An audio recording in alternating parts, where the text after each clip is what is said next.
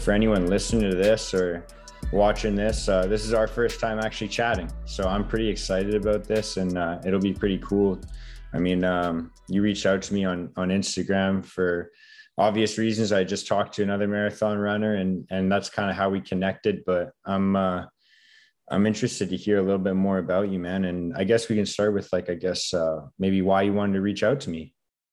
Oh yeah, um, I'd say the well. First off, uh, thank you for having me on. Uh, really appreciate it. Uh, you giving me the time, and I reached out to Mark after I saw his conversation with uh, Such Lottie.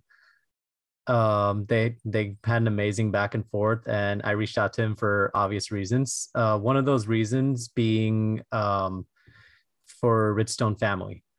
Uh, so tomorrow, well, tomorrow, as in April 5th, I'm going to be launching a fundraiser uh, for $25,000 for Richstone Family.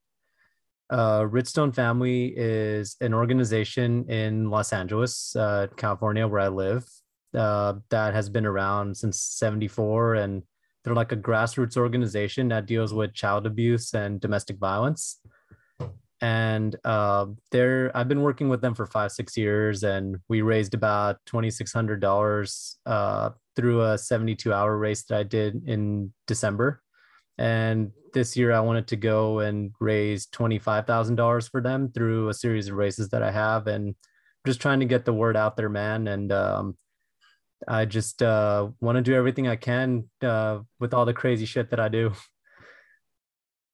That's wicked, man. And dude, with someone like that, like just from what you said just now, there's so much to kind of unpack from from that because it's like, well, why why that you know chair why that specific charity um why that movement but also like what why going about it this way? Like the whole like marathon running thing like how did you get it kind of get into that? So like i don't know like kind of because for me when i first opened up your profile i was curious. I'm like who is this guy like, what? Who's this guy reaching out to me? And the more I looked, I was like, all right, this guy kind of seems legit. Like he seems, you know. And I was kind of looking through it, but um, a lot of the times, like people have these questions, like why, like what, like how did this all start? So I don't know, like how you kind of want to tell your story, or if you have kind of like a full story that you consider, or. But I'm interested to hear about like what, like how did this start? Uh, I guess for me, my background uh, started with running about four years ago. So to just give a bit of a background, I've never been like an athletic guy.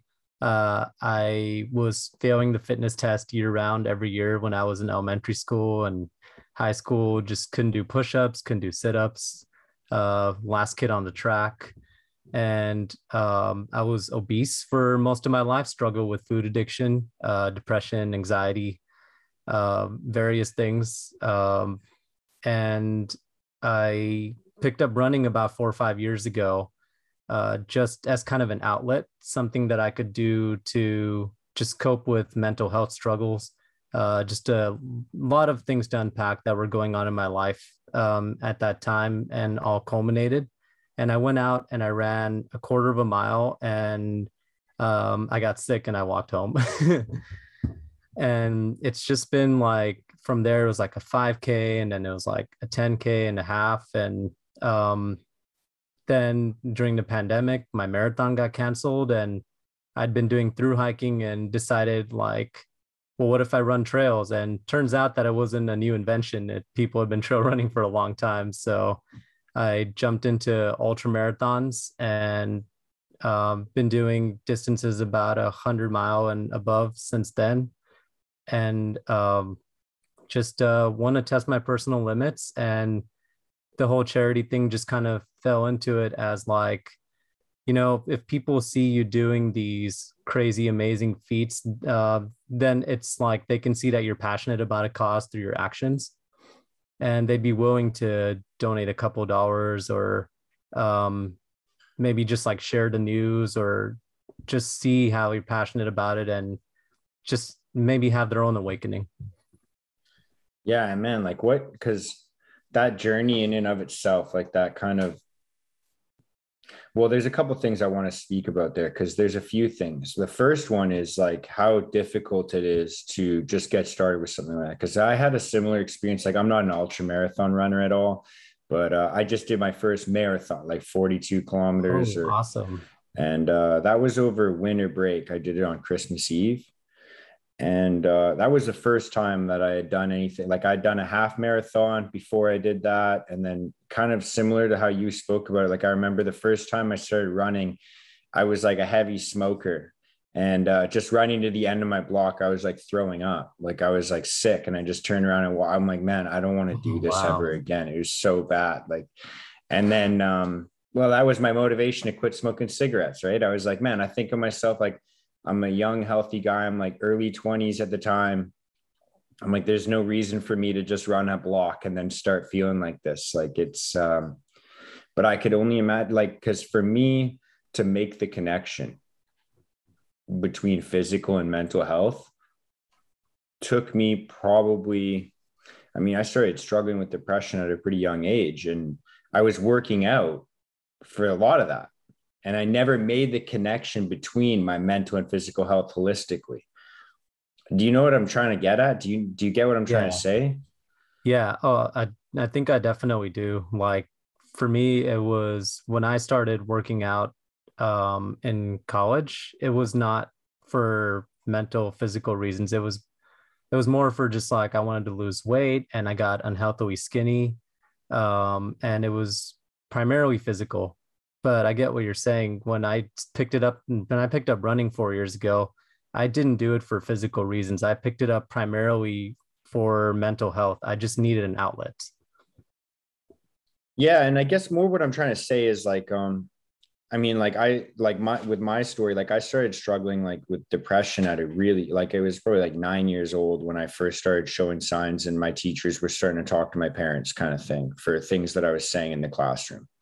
And then um, you know, I started lifting weights in high school because I played rugby and all these other sports I want to be better at. I want to have big biceps. I wanted girls to like me, you know, like there was all those other aspects. So I was like, okay, I'm gonna lift weights and and even then i considered that i was like oh the gym is my therapy kind of thing you know but yeah. it wasn't until like the last couple years where i started to have this mindset shift where i was like okay well what if i try things like yoga what if i try things like running what if i branch out of my comfort zone a little bit more and i start working out in terms of like you know how do i actually become healthier as opposed to how do i get bigger biceps like there was a transformational shift men- mentally for me where I had to start thinking about like, you know, I'm not moving for like this vain reason anymore of like wanting to have abs or big biceps. Like it's more like I'm moving so that I can move better for the rest of my life and feel better and process, you know, struggles differently. And because there's something that goes on, like, and I only had a taste of it. Like, I don't think I've even figured this out. But when I was like running the marathon of dealing with struggles and then being able to push past that to finish the marathon, like kilometer 30 out of 42, I was like, I'm done. Yeah. You yeah, know what I, I mean? So just you that the wall, probably, right? I bet. Right. But we hit walls every day with our mental health. Do you get yeah. what I'm saying? Like it's like that that mentality shift of being able to look at struggles as something that's going to make you better as opposed to something that's going to break you. Yeah, yeah, I know what you mean. Like you just like you hit those mental walls all the time, um, mentally, and then like just being able to connect those. I think if I wasn't able to make those connections, like you said, I wouldn't even be able to do the things that I do, the ultra marathons that I do. I think there are certain days where I feel like that connection is so powerful that if you're just in a mental rut, like you just don't want to do anything like your body can just shut down but at the same time on the opposite end of that spectrum like you pushing through 30 to 42 and realizing that those struggles are mental and physical struggles are struggles and making that connection and realizing that that discomfort can help you grow um just um it's, it's a powerful thing man yeah and well, one of the things I was gonna I, I wanted to touch on, and I'm sure that I don't know. Well, I guess it's a better way to just ask than to assume what you think. But yeah. um, what I was gonna say is like, does this shit get easier? Like, does your so like you run hundred miles? Is it easy to run hundred miles for you now? No, no, definitely not. I think um, well, um, I think every hundred mile that I've done is like a different story. Um, I I don't think that the distance gets easier. Um, I think that in a lot of ways it can get tougher because maybe your intensity gets tougher. Um, but if we're talking like for a hundred miler, I think those last 50 miles are like 90% like mental than they are physical. Uh, so I find that I may have, I've done 200 milers and I thought maybe in my head that, and then I did a, the 72 hour race. I thought maybe in my head, like I can kind of like get through a 100 no matter what. And I realized that I mean, for physical reasons, I had an injury, but I realized that that's not always true because I DNF'd my last one three weeks ago. Um, and I realized that a lot of times, like the key to your mind will like change um, because it's inevitable, right? Like in your marathon, I'm sure, like at mile 30, you started hear or like kilometer 30, you started hearing those voices in your head you start hearing the voices in your head telling you like you can't do this like why are you doing this you know it was like it was sorry to interrupt you but i was going to oh, say yeah. it was yeah. it was more like mental thing mental alerts of physical signs like i kept thinking like I feel like my calf might actually tear off. Like uh, there was little things like that. Like, you know, like when yeah. your muscles start getting tight and you're like, okay, I think it's starting to peel off. Like, I think like this is it. Like there was times like that because I had uh, I had fractured my heel earlier in the year, mm-hmm. I, in the summer last year. So by winter time, I was like, man, I don't know if my Achilles is actually going to stay on. Like I was like, so for me, it was like the. It, it seemed like a physical battle at the time, but looking back, uh, it was definitely a mental battle. Yeah, it's crazy like how the mind yeah, it's crazy how the mind tricks you like that too. Taking it'll take like everything that's in its toolbox and just like try to play with you. Like I've had a knee, I had an injury on my right knee early on, and I've had an Achilles injury and multiple bad ankle injuries on my left, and that'll always come up at some point. It'll be like, yeah, you know, like, oh, your knee's feeling a little shaky. Are you sure you can go another 30 miles? Can you go another 40 miles? um, and just like and that just is my going back to my point is that a 100 miler is always going to be a 100 miles. And i feel like every race is just like a different story. Like you can fix certain things like your nutrition and like you can work out and like uh, do all the right things. But at the end of the day like it's always going to be a battle of the mind yeah. And I just think sometimes, like, uh, even for myself, like, I think of, you know, like, for example, like how many 100 miles have you done? How many times have you run 100 miles in one sitting? How many times have I run 100 miles in one sitting? Um, I would say probably three.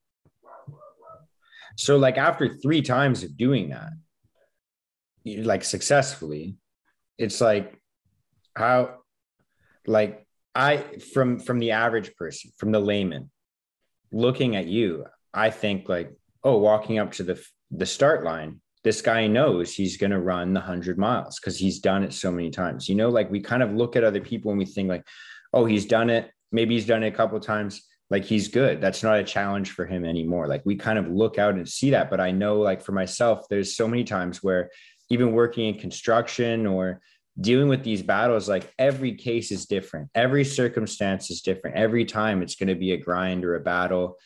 Like i even think about that with yoga classes. Like there's yoga classes that i've done on youtube and i've done them before. And then when i start them i'm like fuck i don't know if i'm going to be able to finish this time. Do you know what i mean? Like and it's yeah. like and that's like a one hour thing or like running 100 miles takes all day man. Like and it's like what, what could happen two hours in?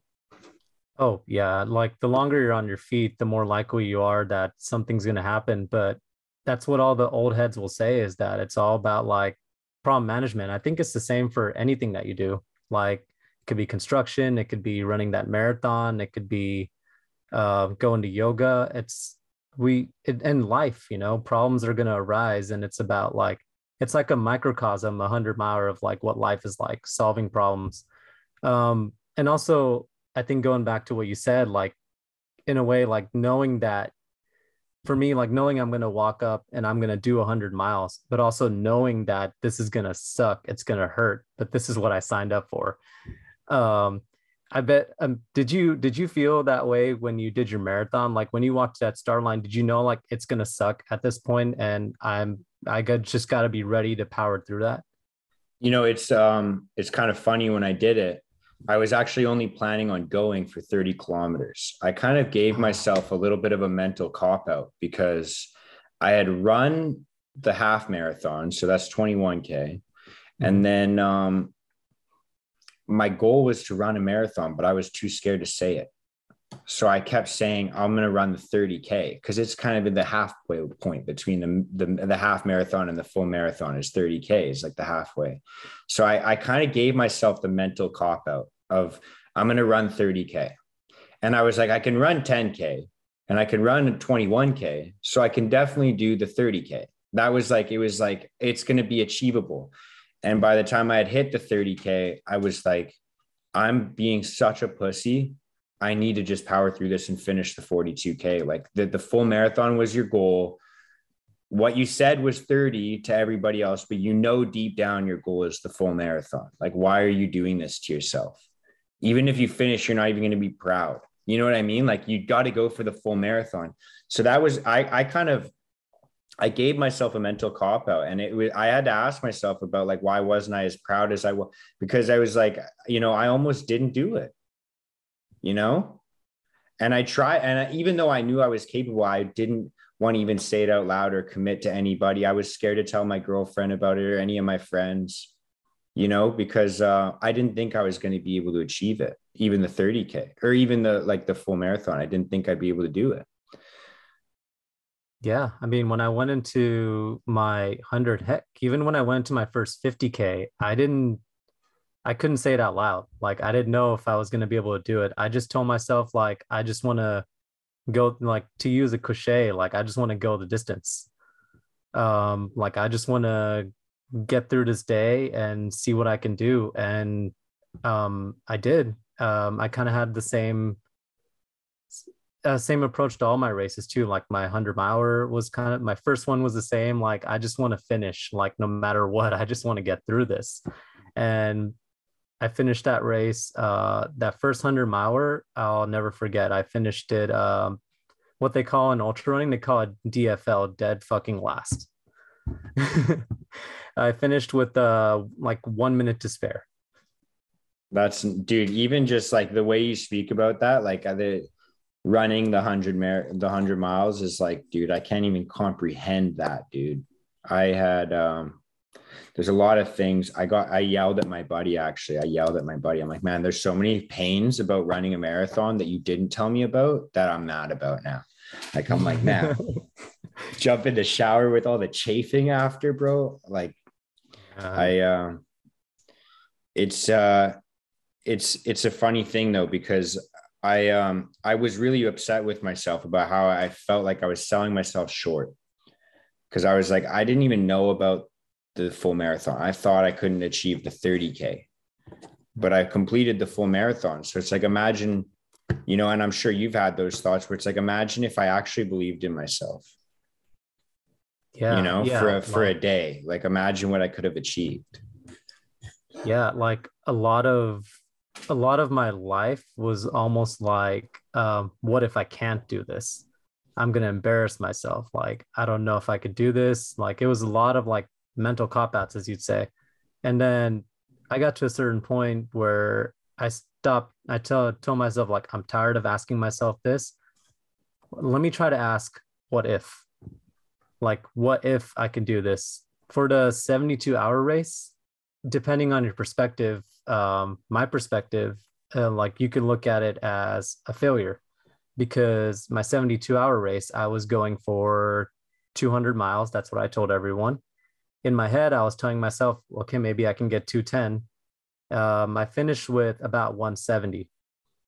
Uh, but the only reason I got there was because I was shooting those moon balls and I was telling myself, what if I can do this crazy thing? You know, like what if? Yeah. And before that, how what was the most you ever ran before? 100 uh, miles? 100 miles. Yeah.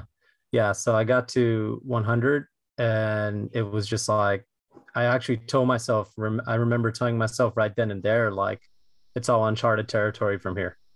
Like whatever happens now is whatever happens, but I'm not gonna stop moving. Yeah. And and the last thing I, I was gonna say about that is just the the the idea of like, you know, if you sell yourself short and you like kind of look for the cop out, like yeah, I I, I sold myself short. I was looking for 30k.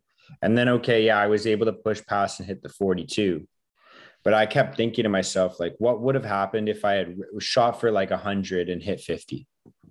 You know what yeah. I mean? Like, like it's like, okay, you achieved X amount by not even believing in yourself, but then look at like your results.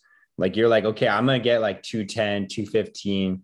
And sure, you hit like 170, but that's like literally still almost double the most you've ever done um when you were a chain smoker and you did your first run and the one where you like wanted to like barf and like yeah yeah. want to do it like did a 5k and a 10k seem like a lot to you? Like did it seem like forever?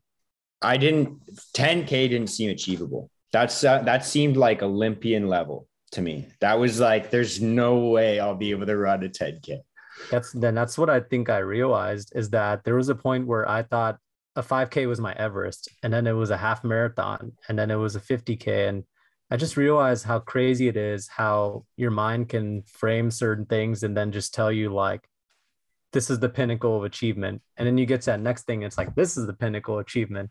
And it's just like this once you do the marathon, like, who's to say that you're not going to do a 50K or 50 miler? And then you're going to look back at that marathon and you're still going to remember it exactly how it was, but then you're going to realize that you were capable of so much more than you thought you were. Yeah, it's also important for anybody listening to this. It's also important to talk about the difference between miles and kilometers because when he talks about like 50 miles, it's so different than 50K. Oh. It is so different. You guys can do the conversions yourself, but that's like, yeah, when he's talking about doing 50 miles and 50, like 100 miles, I'm like, dude, I couldn't even do 50 kilometers right now. Like 42 kilometers, like it took me about five, five, almost five and a half hours for the marathon. And I think I, no, actually, no, no, no.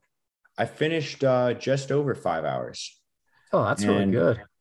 And it did not feel like it, bro. It was like the first, I think I did it in two different stretches on my app because I was only going for the 30K. So when I, I thought I did one of them in 30, the other one was 12. The first 30 kilometers, I think, took me like through two and a half, three hours. And then the last 12K also took me like two hours almost. Like it was like the last 12 kilometers took me the same amount of time as the first 30 because it was just like, shit, dude, I got to walk a little bit. I got to just like kind of gain yeah. myself back. Like there was just so much that, yeah, I, I, um, yeah, Sachin even roasted me a little bit for my preparation for that race. He what'd you do?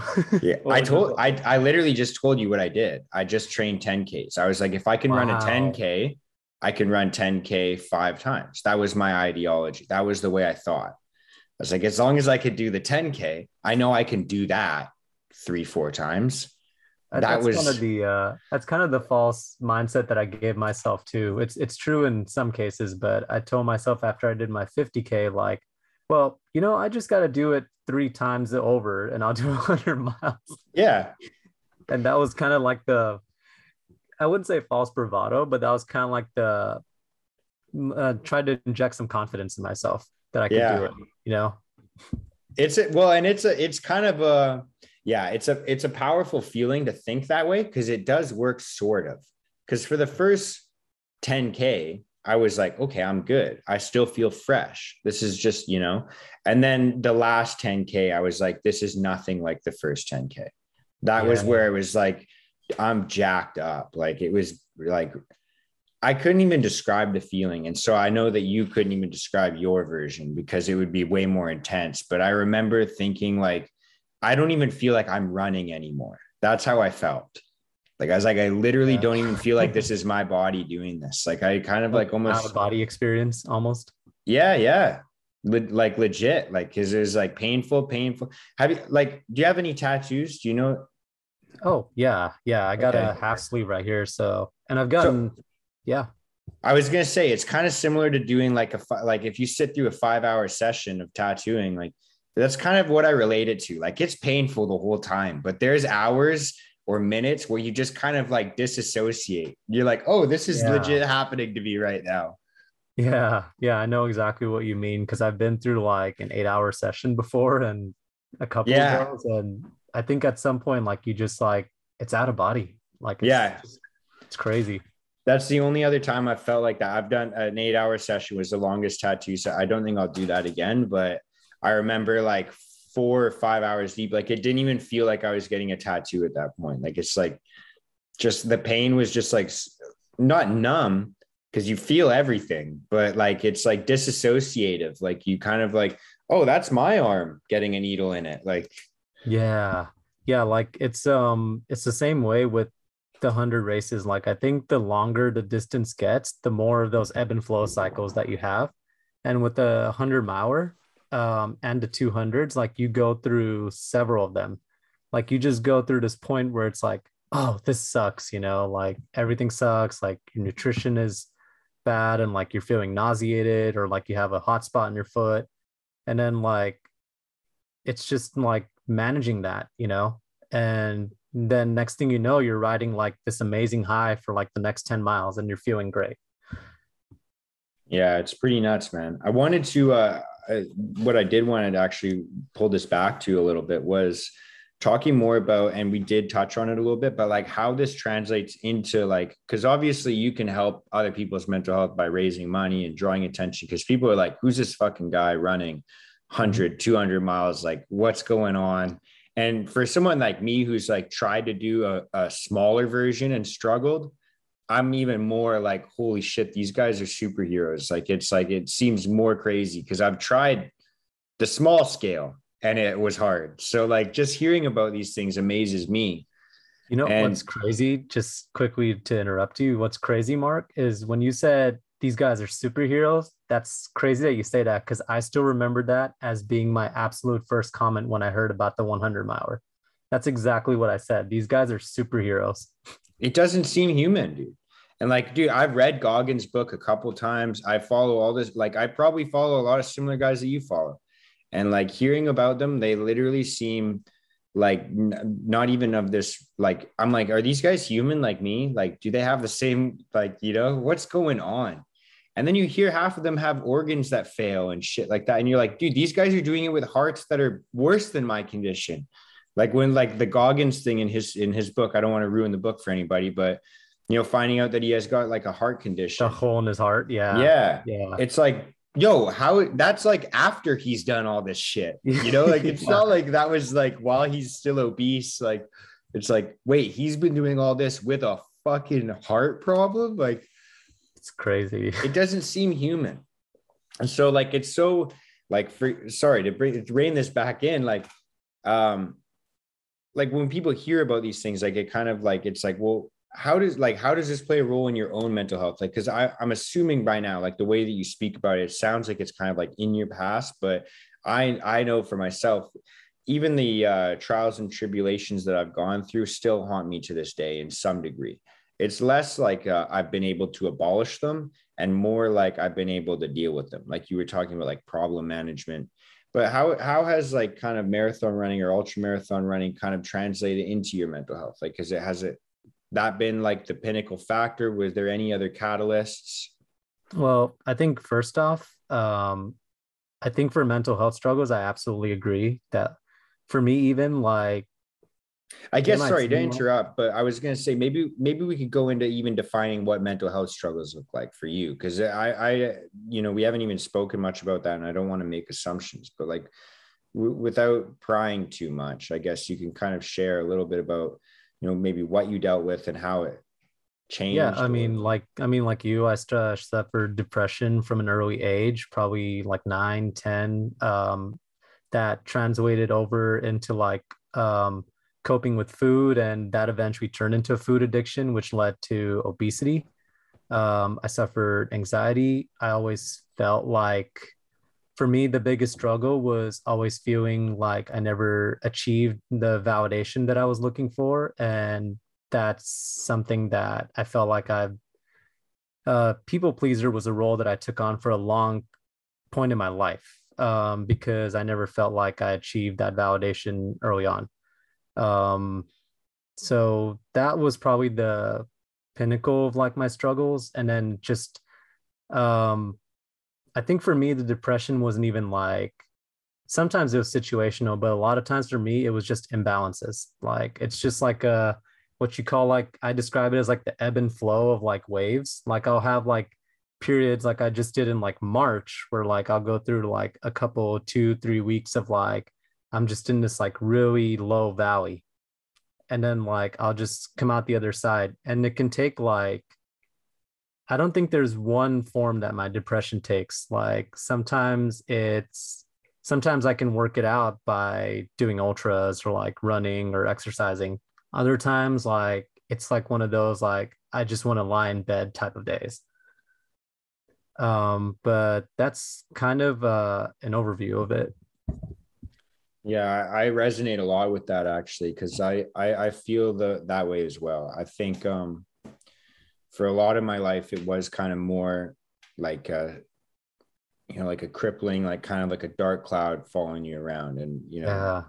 and it it's t- taken a different shape now you know, it kind of it kind of haunts me in similar ways that you've kind of been speaking about, like where I'll get like, you know, the one or two weeks, sometimes even a month, where um, you know, I'm low energy or I'm just not really executing on a lot of the things that and it kind of builds up.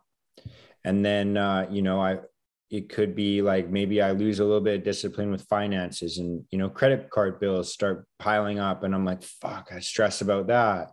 Yeah. Or maybe it's like uh, you know, I haven't paid enough attention to the relationships in my life and it just kind of you know those dwindle away or friends you know treat you differently or speak to you differently and then you know there's always those kind of weird kind of weeks or couple weeks and it's just being able to snap back into that like that seems to be the biggest struggle for people.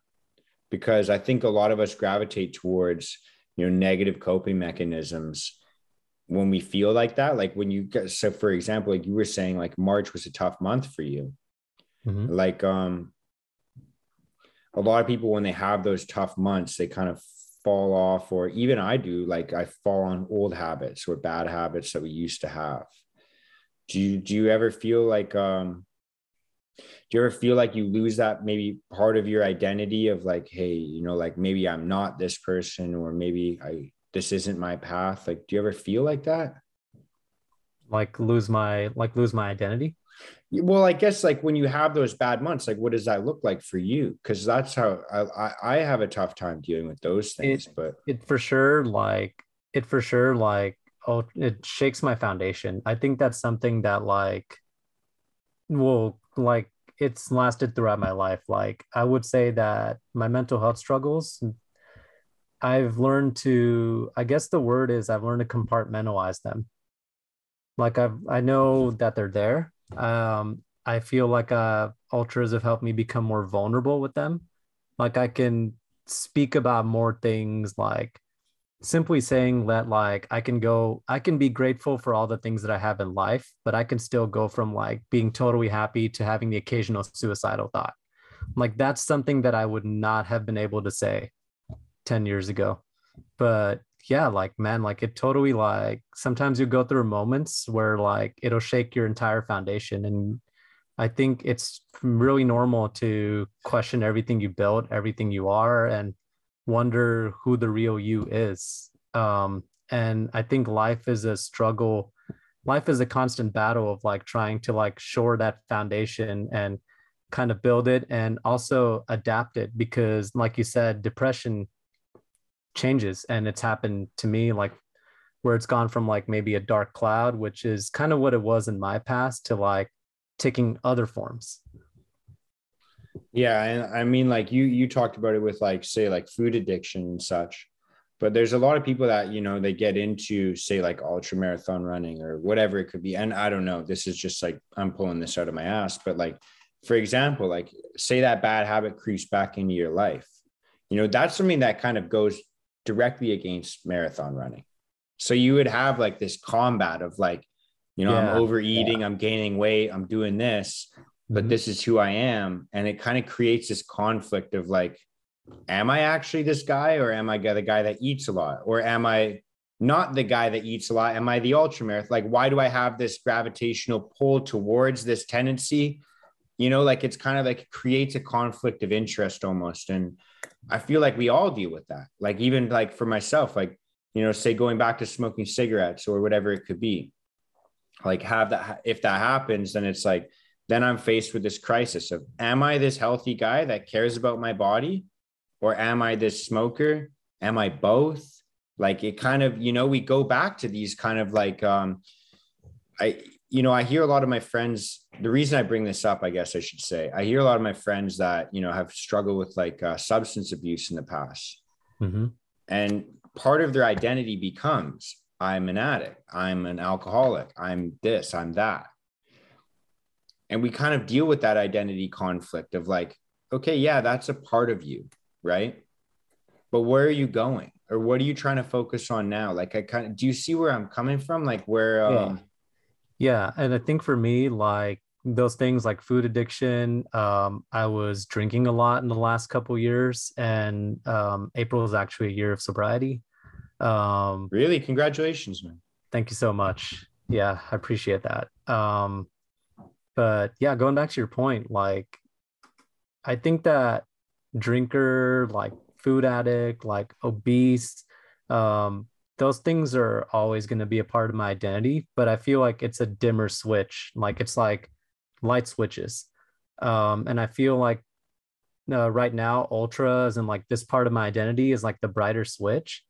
But if I'm not careful, then it's like a constant struggle that you always deal with. Like occasionally, like you'll feel that gravitational pull, that other switch will try to like get brighter. And you just have to like I guess for me, like it's all about like accepting that that's going to be there and riding that wave for what it is and um, using the other brighter light to combat those dimmer lights. Yeah. Um, and for me, like I think if it wasn't for ultras, because I think you've probably experienced this too in your races, but like when you're, and even in life, like when you're in a moment of like discomfort, um, there's a lot of brutal honesty. A lot of things come out of you. Um, some of them might be true, some of them might not be true, but a lot of things come out of you. So I think for me, like um, being able to do these 100 hours and just be out there in this pain for so many hours has forced me to really be more vulnerable with myself and really just have like a higher level of brutal honesty that's gratefully um, it's been tough because it's like opening a can of worms but at the same time like it's work that i got to do and like it's helped me connect with people better and it's helped me share my story better and help other people better That's that's beautiful, man. And I like the way you talk about like it's such a cliche, and I fucking I hate hearing this stuff. Like it's it, it truly is. Well, it truly is about like balance, right? Like it's like um, I because I I you know, for me it's it, it the running is a symbol. That's the way I look at it. Because for Mhm. me, if I had to identify the theme, it's more about discipline. That's where I pride myself on, and that's what my close friends see me as. You know, I'm like a Yeah. kind of guy that no matter what, I'm always up before five o'clock, like that kind of thing. Or I'm, I might not be the strongest guy, but I'm hitting my workout seven days a week and nobody can take that from me. Like that's kind of where my mentality is a lot of the time is like, look, I'm not going to be the best guy. I'm not going to be the fastest, won't be the strongest, definitely not the fucking smartest, but I'll show up and I can show up better than other people can. Like that's the way I, Yeah, same. you know, And so you'll that's- be- and you'll be 1% better every day 100%. But there's those times where my discipline slips. oh yeah yeah. Right? And so then i have this in my head an argument. It's like am i the disciplined guy or am i the lazy guy? Because the first 18 years of my life 20 23 years of my life i sat around and smoked weed and cigarettes and just wanted to party and make jokes. Like that was you know so am i a disciplined guy? Because nature says i'm not and so i go through sometimes like those identity and i realize it's like well, bro, it's it truly is about the balance. Like it's like yeah. the, the ability to turn off and on that discipline. And that's kind of where I was actually going to go to this next, but I want to hear what you had to say about that. About discipline? Yeah. Just just um, about that identity, like conflict of like, you know, when we fall off. Uh just that like any other person, um, it happens to me um it happens to me every once in a while like especially when i go through dark storm clouds like that in like a month of march where there will be occasional moments where my brain goes where my brain wants to black out and just like eat something good or like eat my favorite snack or something like that or just order a pizza and like eat the whole pie and oh, like man. that part of me will always exist um and i think that it's really about balance but when it comes to discipline it's more about consistency than intensity. Um, like you can go and do an amazing and this is just this is my view on this there are like a million people who are like you know probably at a higher level than me physically or something like that but um my point on this is that like you can go out and do a 10 hour workout or like something gnarly or crazy. And then like you can slip the next three four weeks and just go back into all those old habits. Or you can tell yourself you can make the choice to say hey i'm going to wake up every day and do five minutes of yoga 365 days a year. And that in itself is like it creates a habit. The consistency creates the habits um, and those habits will create that foundation which is like that brighter light. And those will be things that you can use to combat the other parts of your personality. Um, accept them deal with it and then remind them that this is kind of like the identity that you're building now. Yeah and just to touch on that as well i think it's such it's such a beautiful point because i think like um and i don't know i can't i can't speak for you but i know guy like for myself like when I have like a mission or an idea in my head, I'm like, I'm going all out. Right. You know what I mean? And so, like, say, for example, starting to work out or starting to do like, if I'm like, hey, I'm going to start working out, I'm that guy who was like, I'm going to work out for 18 hours straight and get the results. Right. But even though, even though I know now in hindsight, it's like the guy that works out 45 minutes a day for a week straight is going to get better results than the guy that does the 18 hour workout and then sits on his ass for six more days. Like, even though he spent more time in the gym, he probably made himself more like, if you could count that, more tired or whatever it would be. It's like, even though he went through the grueling process, the guy that just did 45 every day, he did like six hours throughout the week. It's like half as much duration, got like three times the results. You know, like I think that and keeping that balance and that discipline i think in itself is lot i mean keeping that balance is like a discipline in itself um because i think some of the things you were touching on and correct me if i'm wrong um for me i struggle a lot being in this amazing ring with these amazing people with imposter syndrome mm-hmm. um mm-hmm. like i just i toe that line i see all these guys with like their salomon shorts and like these amazing athletes who like are going to do the race in probably half the time I am. And I just think to myself, do I really belong here? Um, and um, I think that when you have like those struggles with like food addiction or like you try to go back into your old habits, um, I think the intensity part of it kind of stems from like trying to feel like you belong or there's always this constant thing in my head saying I feel like I'm not doing enough. Mm-hmm. Um, Mm-hmm. But I think that's the balance of trying to be like consistent with whatever you're doing and trying to like get to the next level but at the same time like just like being it's a discipline in itself it's being disciplined in itself i think what you're saying there about like the um the idea or the feeling of like you, you know maybe not being enough. I think it's really powerful what you're talking about because that's a lot of the time my like um, internal dialogue as well it's like you haven't really contributed enough. You haven't really given yeah. enough. Like why do you expect these things? You're so entitled. Like i think those thoughts a lot. And i mean there's probably truth behind it, right? Like at the end of the day, we're all privileged. If you live in North America, you're the top 1%. That's the way I oh, look at it. 100%, Yeah. 100%. Right. Like, and so for us to even bitch about half the things we bitch about, it's like, come on. It's a privilege. It's yeah. a privilege. But that being said, we are now all of us are kind of in this existential crisis of like, you know, we've been given so much in our lives that the people that kind of do look at that introspectively, sometimes we look at it in the wrong way. Like I put a lot of thought into this and I don't think I've figured it out.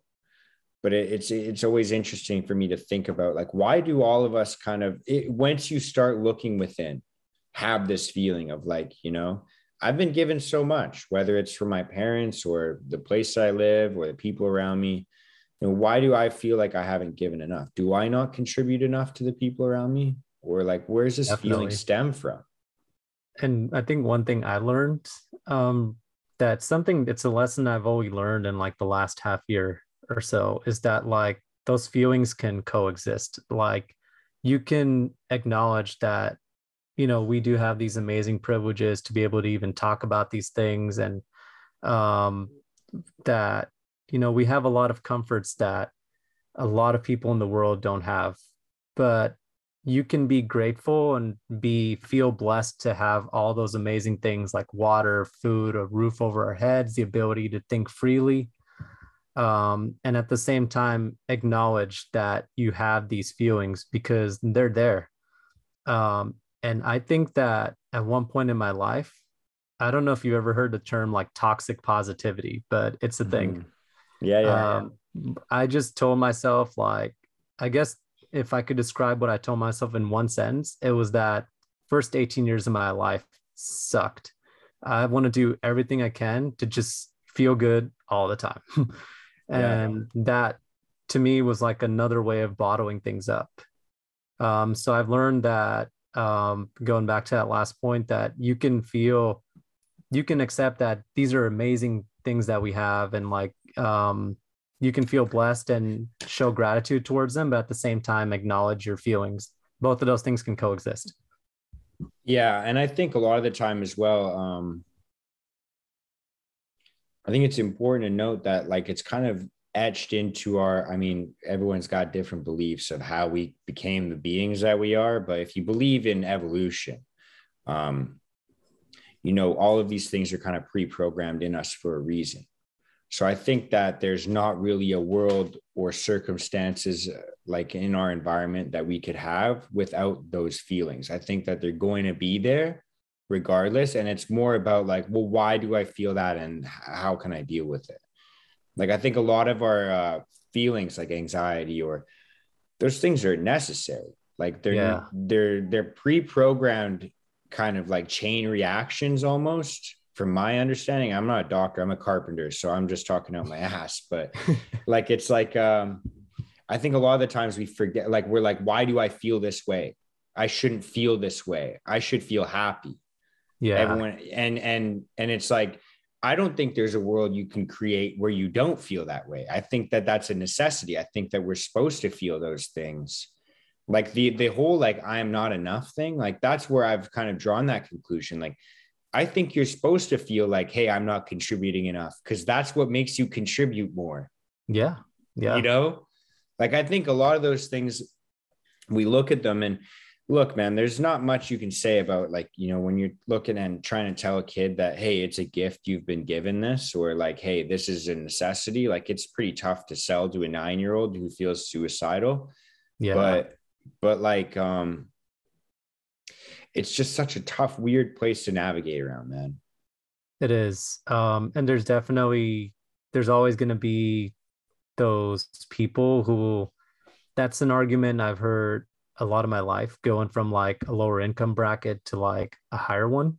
Mm. Um, the argument I've always heard is that like, you know, you should you should be happy because you have this, this, and this. No, I think the I think what you should be is you should be grateful that you have all those things but that doesn't mean that you should no that doesn't mean you should toss aside cast away all those other feelings that you have just because you have those things because those feelings are there and like you said they're a part of like they're, they're supposed to be there. They're kind of what makes us contribute more. And it just goes back to the balance.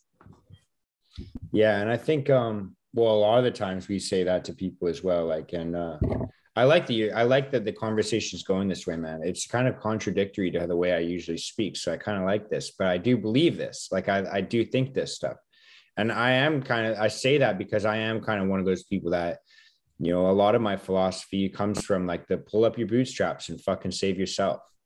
But I think a lot of the times we you know it's it's tough to kind of look at it that way because you know we tell people hey you should be happy because you have X, Y, and Z, or you should be thankful or grateful because you have X, Y, and Z. And I agree with that. I agree with what you said. I think you said it beautifully. Like you can be grateful and still be unhappy with something because you need you because you see room for improvement and you know where it can and you think that that's within your abilities, so you act on it, which makes sense. But I think like the argument of like, hey man, you should be grateful for these three things is like not really a strong argument because it's not like humans are really a, a we don't have like it's not like we have like a box where it's like okay if you check off x y and z i'll be happy and i'll be able to like you won't even survive if you have some things. Yeah. Like let alone be happy right? Like that's like saying to somebody who's like starving it's like we'll be grateful you have water and oxygen. It's like yeah but i also need the food you know what i mean yeah. like it's like you know, I, am definitely grateful for the oxygen. That's such a great water, way to put it. That's right. But it's like, it. I still need other things to even survive. And that's just surviving, man. Like, that's not even like, we're talking about being happy. Dude, that's a hard thing to achieve, man. Yeah, yeah, definitely is. Like that's the whole it's the whole Maslow's hierarchy thing, right? Like the food, the shelter, all those comforts. Um, but I totally, I totally agree with what you're saying. Yeah it's a, and, and it's funny because i i like i said like i usually come from that philosophy. Like i consider myself one of those people that's like come on like you know that's not a problem. This isn't a problem like i get called a victim blamer a lot you know? So i just um I got to be able to just look at things. I like that the conversation's going that way. I like that. That's cool. What is because what is a? I never heard that. I may have heard that term, but what is a victim blamer by like definition? Well, it's definitely a thing. I just think it gets misused. So the example of a victim blamer would be like the douchebag that says like, "Oh, if that girl didn't want to be taken advantage of, she oh, shouldn't oh, have dressed okay, that way." Yeah. You know yeah, what I oh, mean? Oh, that yeah, that's yeah. So it's like blaming the victim for the for their problem. And oh yeah, I, I just I just heard it called as victim shaming. Yeah, that's but similar thing. Yeah. Yeah, and I mean I've been called that before because I do I like um I mean, the way I look at it is this I don't think anyone is responsible for the hand of cards that they've been dealt, yeah. but they are responsible for how they play with them after. That's kind of the way I look at it. And, um, yeah, so it's just interesting to kind of look at it. It's like uh, this whole year I've been, and you know, even doctors have had to explain this to me. Like this whole year is has been a transformational shift because the the first like uh, I'd say like 70% of my life, I was the victim of a lot of th- and and a victim of none other than myself. I'm I want to clarify that first. Like it's like I I was of the mentality of a victim, even though I was so privileged. I had, you know, next to no problems realistically. I dealt with the same issues that other people dealt with. There was nothing substantially messed up. And and then I went through a, a shift where I flipped from that like zero accountability to like 120% of accountability. So then I started take I would I would you know that's where the victim shaming or victim blaming comes in where it's like no you're responsible for everything. And oh, and okay, so so this last like 6 months has been very transformational for me um kind of shifting now back towards like okay, maybe you're not responsible for everything, but you're also not powerless. Like it's kind of like I'm trying to find that happy medium in the middle. Yeah, that's know? that's a balance in itself for sure. Um, and just going back to some of the other points that uh, we were making about like um, privilege and um, just kind of like I think this also ties in pretty well, but I think that I just had this on my mind, but like I've noticed that a lot of depression and anxiety for a lot of people comes from comparisons. Yeah. Um, and the old school way of making those comparisons was our parents saying like see this kid? You know he's just living like this and you know he doesn't have all the things that you have but he's happy. Mm-hmm. and to me that's kind of a fallacy in itself because it's like everybody has like their own background their own story everyone has their own stakes. And the modern version of this we see is like those colorful square photos we see on instagram where you look at someone's life and you see like, oh, you know, he's at the beach, he's in this luxury resort, um, he's doing this amazing like hundred mile run, and you know, like he's just like smiling with all his friends, um, and they don't see the things that go on in between all that. Um, and I try to make it a point, even on my social media, like I make a lot of posts about like the things that I'm going through. Uh, because I want people to see all sides of everything that like hey i'm not perfect. I'm a flawed human being. Um, i'm trying to work on myself every single day and nobody's a harsher critic of myself than i am. Yeah dude and um, one of the things i liked when i when i um, pulled up your profile when i first started looking at your profile is like you know every everybody in the fitness industry whether it's like in the gym or running or jujitsu or martial arts whatever you know, they're always posting the pictures or the videos of like, here's me winning this race. Here's yeah. me tapping this guy out. Here's me doing a three plate bench or a five plate deadlift or whatever. And it's like when I, when I opened up your profile, it's like the pictures of the videos are like you in the dirt. Like it's like, yo, I'm running right now. Like this is me running. There's like there is the occasional like, yo, I won this or I finished this, I completed this. And I think that there's yeah. a place for that. I, I think that there is a place for that because I think talking about your winning is huge for yourself and for others because it sets the example, it sets precedent within yourself. I think that there's, you know, the important Goggins talks about his cookie jar kind of thing. But it's like um what I liked about your profile is like the pictures are always like you in like the toque or like the, you know, like geared up and you're not re- wearing like like you said like the the cool split shorts that other guys wear like you know like you're you're out there in the in the grinder of in like sweats and you're just like yo i'm out here grinding. Like it doesn't look pretty. I'm not in my full Under Armour fucking sponsored outfit you know? I, that's what i appreciated so much about your posts. Yeah and you're 100% like i have another 100 miler in five days. You're 100% when i post photos of that i'm 100% like going to tell my pacer like hey i'm going through a this is true pretty often. I'm going through a nauseous moment or I'm going through a low. You mind taking a photo of this?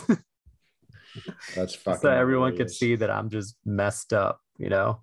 Like um and I think it helps people because they realize that like it's not all sunshine and rainbows and sometimes, you know, no matter how many times we say that to people, um they won't realize it until they actually see it. Um and I think also just you're right. There has to be a balance between like a photo saying like, look, I got this buckle versus look like I'm going through the struggle because it shows people that you can overcome anything. And I think one of the things that I try to do, uh, I want to do to indirectly help and impact people is show them that I'm not this athletically inclined person, that I started from rock bottom when it came to my fitness. I was pre diabetes when I was 18. Um, I was obese. I struggled with food addiction. Um, but I'm out here doing these things, and everybody can do things of their own relative. Like you go out and get that 5K, you know, you go out and like be the best engineer you can be. You go out and like be the best mountain biker, rock climber you can be. Just, you know, you can be the best version of yourself.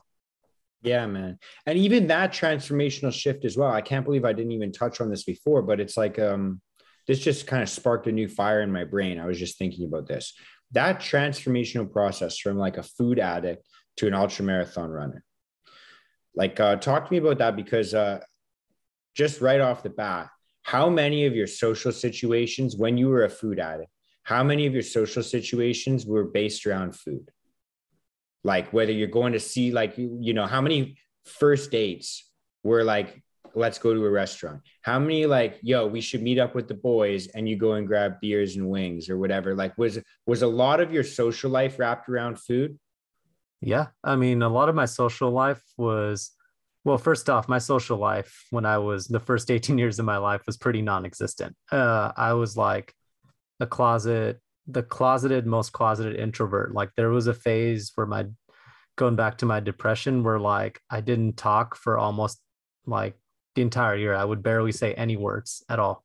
Mm-hmm. Um, but that doesn't mean that the food addiction wasn't there. Um, a lot of it was like being shut indoors and like snacking on like all kinds of things, um, eating fast food all the time, almost like uh, maybe like six, seven meals of the week. You know, I was just good in like fast food and like having a can of soda a day.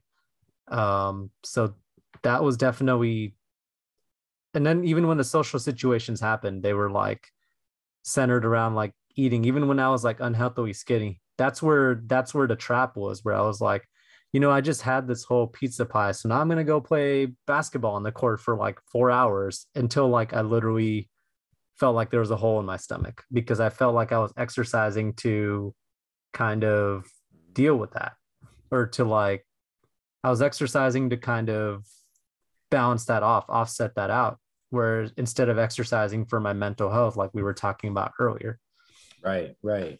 So it kind of like was very similar because what I was going to ask you about is if you had kind of people from your past kind of make you feel like kind of guilty for wanting to improve yourself. But I feel like maybe for your struggle, I was projecting a bit. Maybe it's more of like an internal thing for you because I dealt with more of like the external pressures.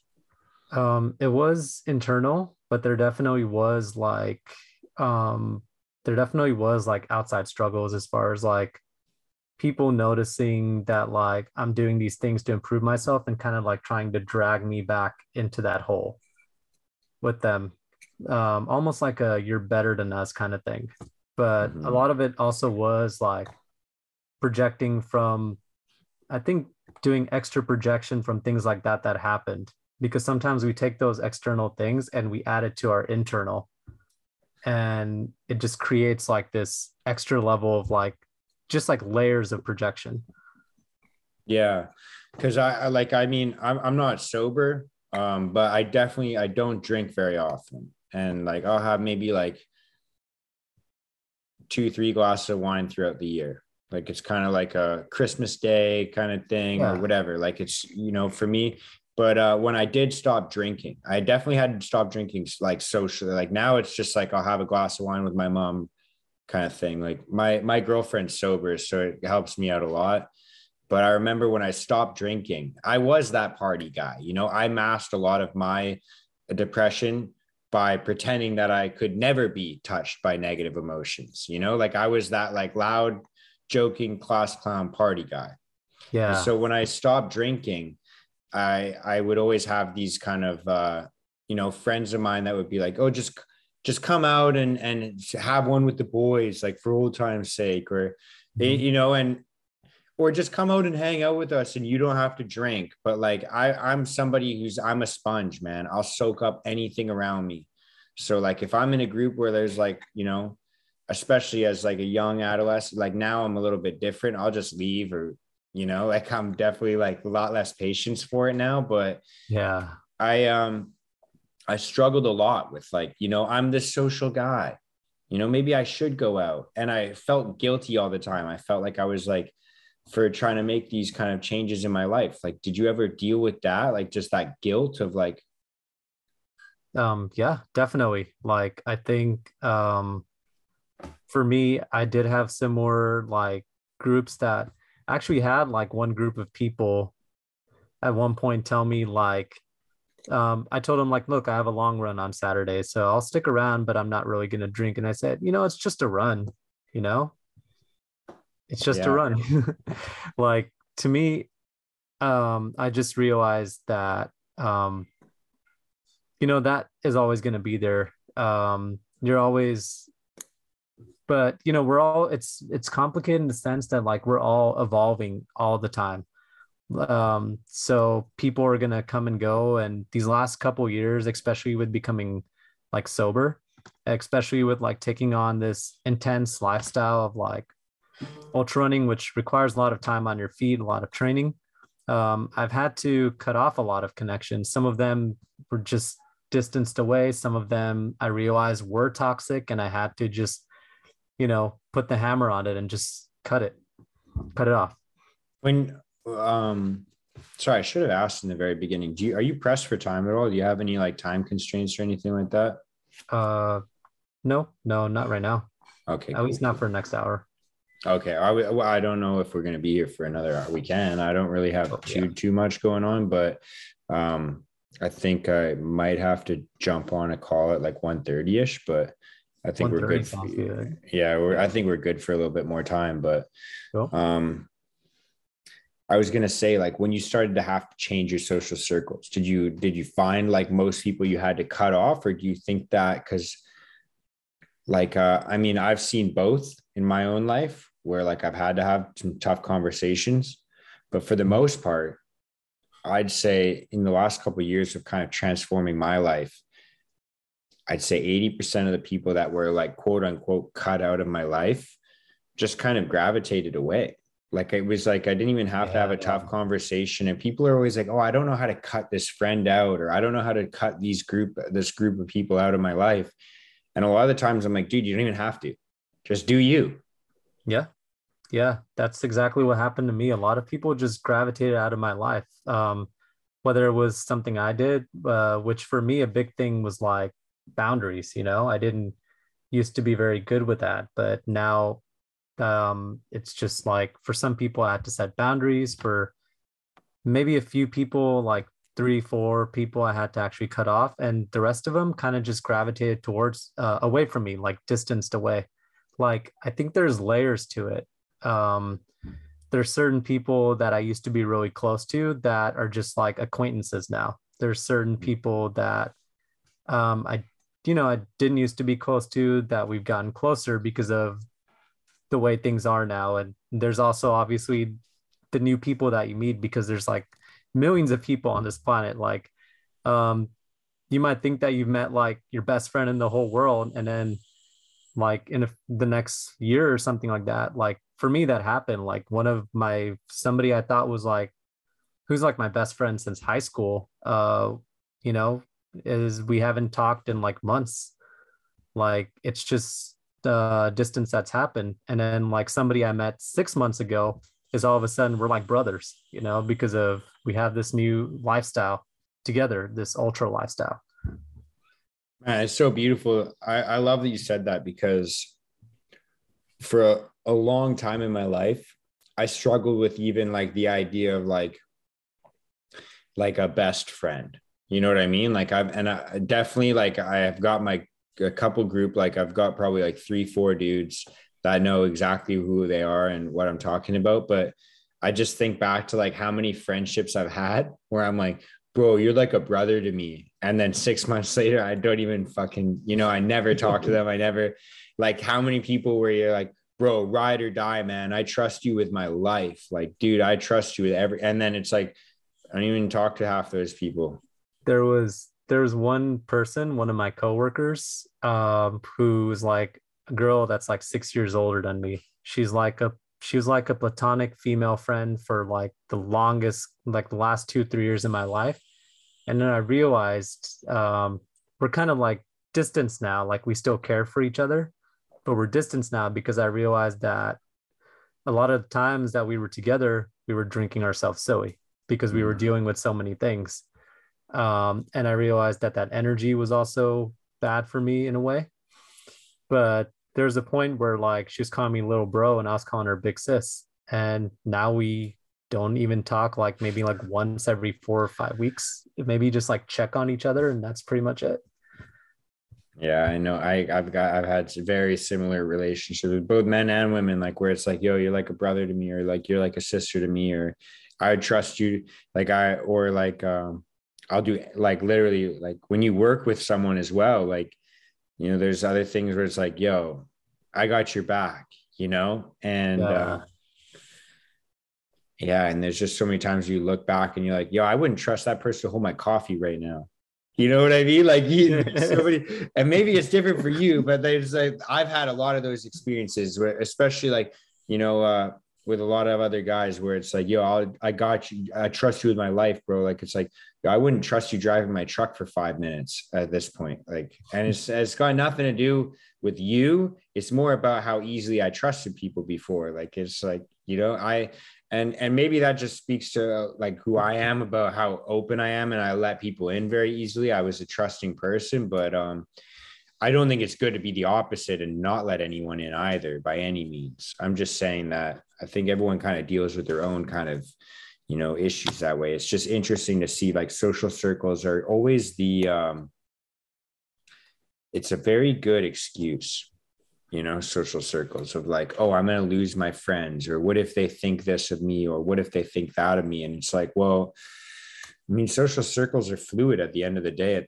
Like, you know, yeah. like, you know, like, think, um, like people will, yeah, they're fluid is a good point because, like we said, that people will kind of like your relationships will evolve with them. The layers, like the it'll be like out here, and then it'll be in here. Like you'll be close, you'll be far away. So I definitely agree with that. And it's yeah, it's just interesting. Like um, sorry, I had to clear my throat cough there. I didn't want to be on the mic, but it's interesting. Um, yeah, like even like uh like my girlfriend, the girl I'm dating, we've been dating like over a year now. And uh, we were friends for like five, six years before that. And like we like worked at the same company. We would chat here and there, help each other out, like, you know, the occasional like uh we hang out kind of deal, but we were never like we were just friends. Like we were just always like friends. We would maybe go to parties together or whatever. And then after years and years, that relationship developed to like, hey, this is where I'm going in my life. Hey, I'm going similar yeah. places in my life. We should you know connect, and hang out. And then there's other people that I literally worked with every single day. Like we're talking like 60 hours a week, 70 hours a week, who used to, you know, we'd made tons of money together, taking a bunch of risks together, you know, the doing things that create bonds.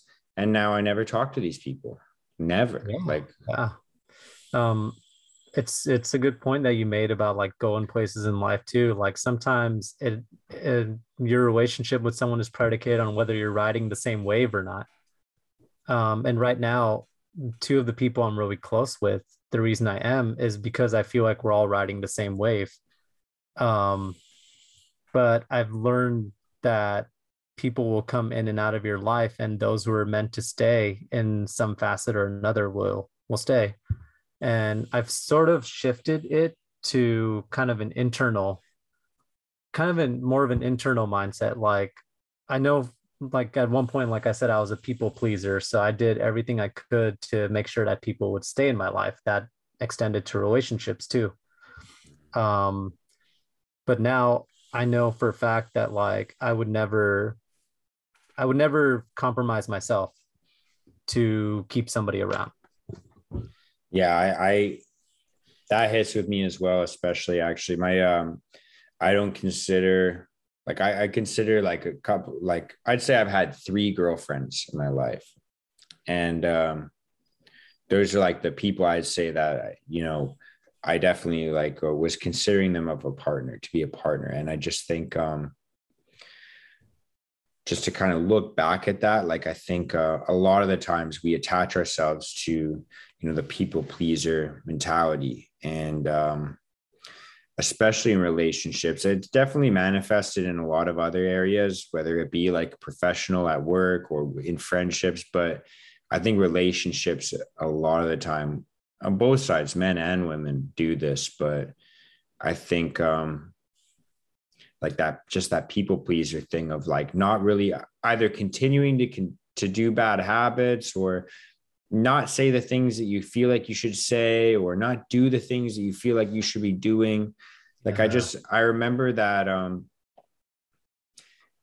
just not really acting organically that's the way i feel like a lot of uh, about i can think of one relation in specific relationship i had in specific where you know i i wouldn't treat people the way i would actually want to treat them. I wouldn't speak the way i would want to speak to people. I wouldn't you know and and i ended up like mistreating a lot of my friends or mistreating a lot of just like random strangers. Like there's there was so many times where um to try and because a precedent had been set to try and not get myself into a, a situation, you know, maybe be rude to a stranger or what have you. And it's like, man, it, there's a lot of times where I like I look back and I'm like, that's not who I am. And I really don't like being that guy. And you know, there's a lot of times where I had to look back and be like, you know, you're spending a lot of time trying to make this person happy for what? So that they'll stay with you so you can be happy, but you're not even happy. Like, yeah, why do you even yeah. want to be in this relationship? Because it'll bring you happiness, but you're in it and you're not happy. Yeah, it just it's makes no sense when you say it like that, you know. That's what I had to think about, right? Like it's like, why am I even in this relationship? Because I want happiness. Yeah, like um it's either happiness or it's you know it's societal pressure like in mm. like in our society it's a lot of like hey all your cousins are married or they have like wives or something like that like what's up with you kind of thing mm. what's the mm-hmm. problem with her she's like a marathoner she's she's an engineer like what's the problem you know um mm. but yeah like and the age thing too yeah like like um and I don't know your age. I'm just I'm ballpark guess that you're like kind of like late 20s, early 30s. That's kind of where yeah, I pin 20, you at. 20. Yeah, it's a good guess. So yeah, we, I'm 20. I'll, I'll be 27 this summer. So we're like similar, similar age, right? And when you mm-hmm. get to the end of your 20s, early 30s, like a lot of our friends are, it's like, oh, you don't own a house and have kids and you're not like, oh. you know, like there's, I'm at, like at 26, 27 is where a lot of my buddies started getting married. And uh, three of my friends three different couples are pregnant right now. And I'm like, yo, I'm renting with my buddy and I have a girlfriend. Like, that's where I'm at. Like, like that's, you know, so it's like, I think a lot of it has to do with age. Like we have this societal pressure of like, don't you don't have your shit together? Yeah, I call them um, I call them societal constructs. Um, they're just like you need to have a house by a certain point, like you need to have a girlfriend, a wife, kids. Um, and then it's like and then they'll say like for all the things you want to do they'll say oh you know like when you retire you can do it during your uh, golden years. What like when my bones are old and rickety and i have arthritis? Mm-hmm. if i even make it to that point like, yeah and that's the other thing like man i could get hit by a car tomorrow man. Who knows? yeah, tomorrow's not guaranteed. Who said tomorrow's guaranteed? Mm-hmm. that's beautiful man. That's so sick. So um yeah, just I feel like there's that that pressure that to be that people pleaser. Did you did you have a point where you kind of had a conversation either with yourself or with someone else where you're like, yo, I'm done with this people pleasing bullshit? Do you still deal with that? Do you still like where where does that yeah, fall for um? Well, I had a internal conversation with myself. A lot of it during these uh ultra marathons because it was not like a linear process where I said, Hey, I'm a people pleaser and like B now I'm not now fuck everybody you know? It was it was kind of like um just like that's with, how I am man. I'm knee jerk reactions. I go from like oh I'm this never mind I'm that. Joel just like with anything like obesity mental health anything like people think it's like this to this before after but it's like this you know? Mm-hmm. with like like every step you every time you go up you get like a little 1% better and then like you know like things are all over the place. It's just work that you have to do every day. But um, I think during ultras was when I really just opened up and became more vulnerable to myself and realized you have a lot of time to think. So you start to realize, like, hey, like, you know, like, why are you even with this person? Like, why do you have this friendship? You're not happy. Why are you even in this relationship? You know, like, you're trying to be in it to be happy, but you're not happy trying to make it work, you know? Mm-hmm. Um, and I think that people pleasing is something that I'm always going to struggle with. Like, um, I'm always just going to want everybody to, uh, after the first, you know, it goes back to seeking that validation that I didn't get in the first 18 years of my life, kind of being an outcast type of person, an introvert. Um, I'm always going to have that part of me, that percentage of me that wants everyone to like me but now I've come to the point where I realized that um, it's like that quote. I forget who said it, but it was something like a friend of everybody is a friend of nobody. Oh, that's beautiful, man. I'm gonna find that quote. I like that. So, like, you know, um, just being honest with myself and with my friends, just trying to have like mano a mano, just like or like face to face dialogue and just telling them the things that I don't like and just accepting the fact that like some people are going to leave if they don't like what you're putting down. Um, and just kind of ebbing and flowing with that and realizing that that that's okay as long as you're not compromising yourself because I think the bottom line is that's where a lot of unhappiness comes from when you're not being true to yourself. Yeah, yeah, hundred percent. And like that, we we see that all the time. Like I, I feel like that all the time, man, because. Uh,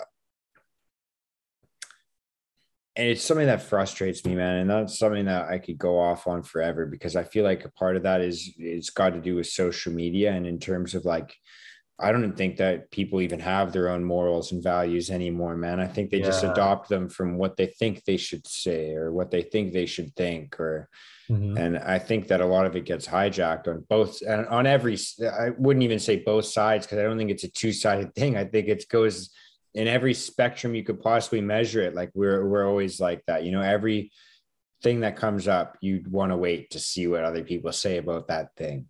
Yeah. So um I think like to be even able to live within your own values, you'd have to have a value system or a moral code, which takes introspection, right? Like it's like kind of like you said, I had conversations with myself, like just thinking about, you know, doing a marathon, five hours of running, like five hours by yourself is like tough for someone that you know, I tried to avoid any time by myself for most of my life. Like going out and partying and being in the social group is like, that's what I'm avoiding, that quiet time. You know what I mean?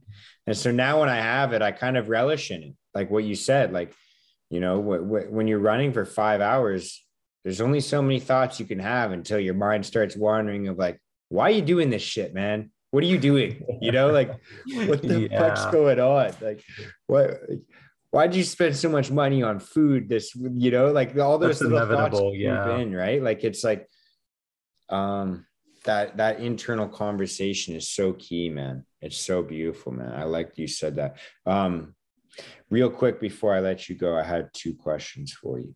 Actually no i'm only gonna ask one man. What what do you listen to while you run? Are you a listener? Do you have headphones on? Do you oh yeah me um i'm a music hoarder so i listen to all music that i like. Um recently i've been listening to a lot of 80s like synth music. Gangster dude.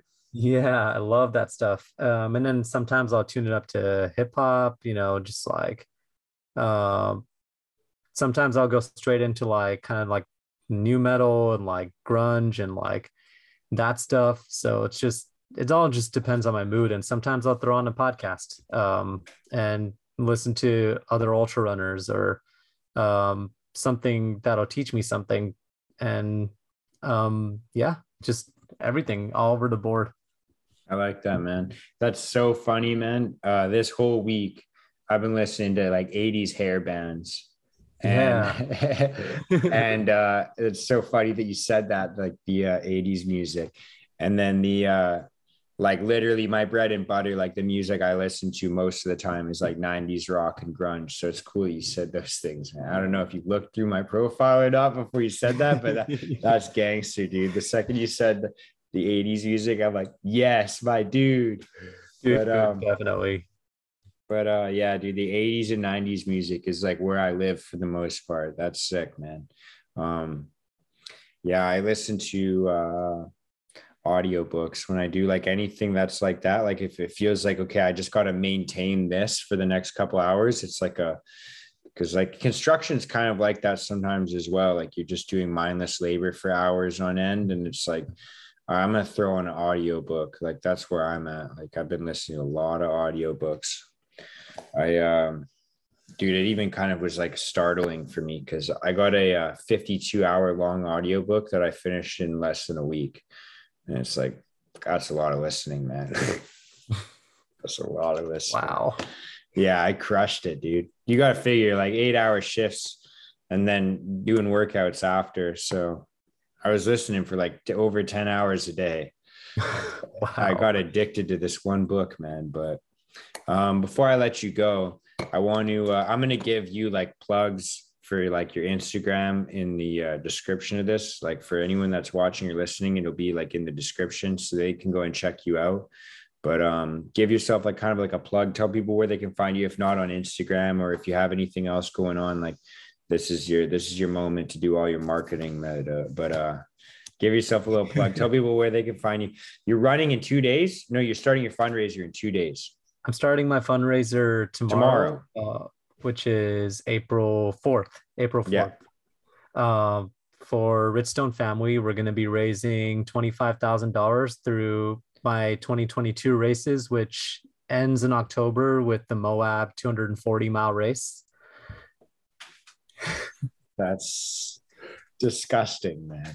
Um, a bunch of stuff going on, like a race in Peru that I'm doing. Uh, I'm going to be through hiking Iceland uh, in July. Uh, all of that is going to be plugged in related to uh, Richstone family.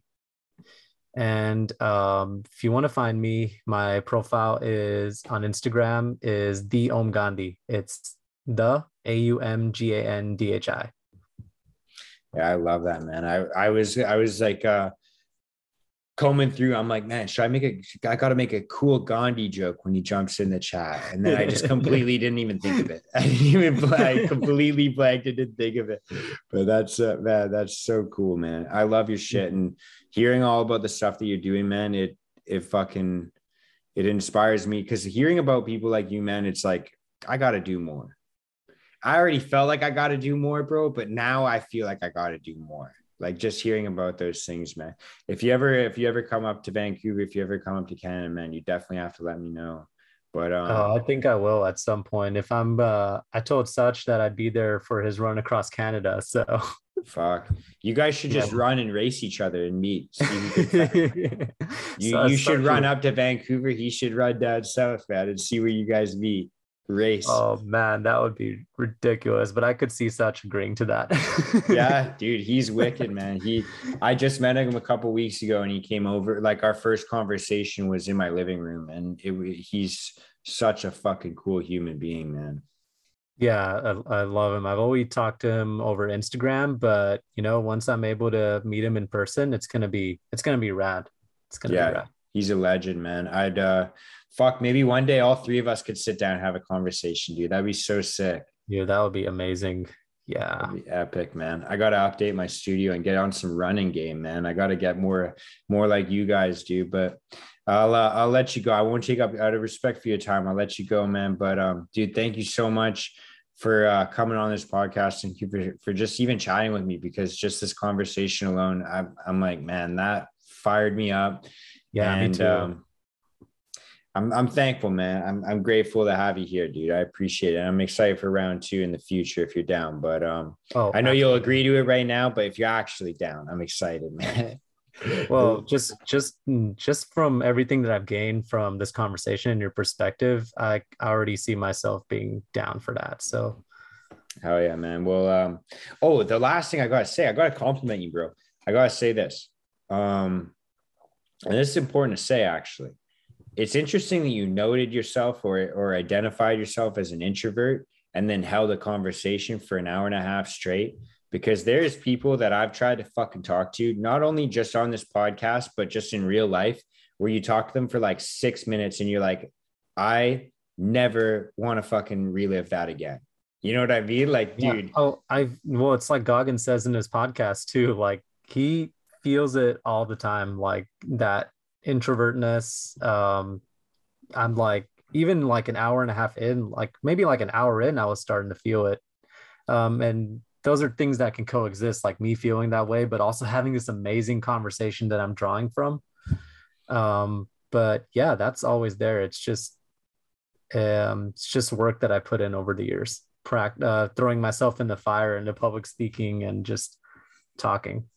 Keep it up, man. Because if you're an introvert that can do that, there's a lot of self proclaimed extroverts that can't fucking hold a conversation for like five minutes, man. So that's uh if you're putting in effort, it doesn't seem like it, man. I gotta say that. Like you're killing it, dude. That's uh that's pretty wicked. It. Not a lot of people can can hold conversations like that. So I don't know if you've done like a lot of podcasts in the past, but you killed it, man.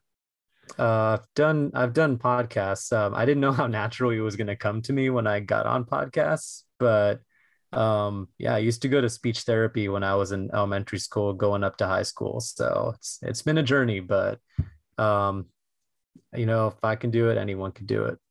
Oh yeah, dude, that's beautiful, man. That's a beautiful way to end out on this. Thank you so much for being here, man. Go out and enjoy the rest of your Sunday. Are you go? Have you run already? Or are you going to run right now? Um, I've already run. Fuck yeah, dude. Now you're just kicking your feet up and relaxing for the rest of the day. Yep, just kicking my feet up and relaxing. Uh, heading out on a work trip in three four hours, so got to get on the plane. Oh shit, dude. Well, I'll let you relax a little bit before you do that. That's stressful in and of itself for a guy like I get stressed in airports, man. But that's it, man. Thank you so much. Much love and peace out, brother. I appreciate your time. Yeah, much love to you, Mark. Thank Take you care. so much for having me on. And this Thank is a great conversation. Take care, man. Take care.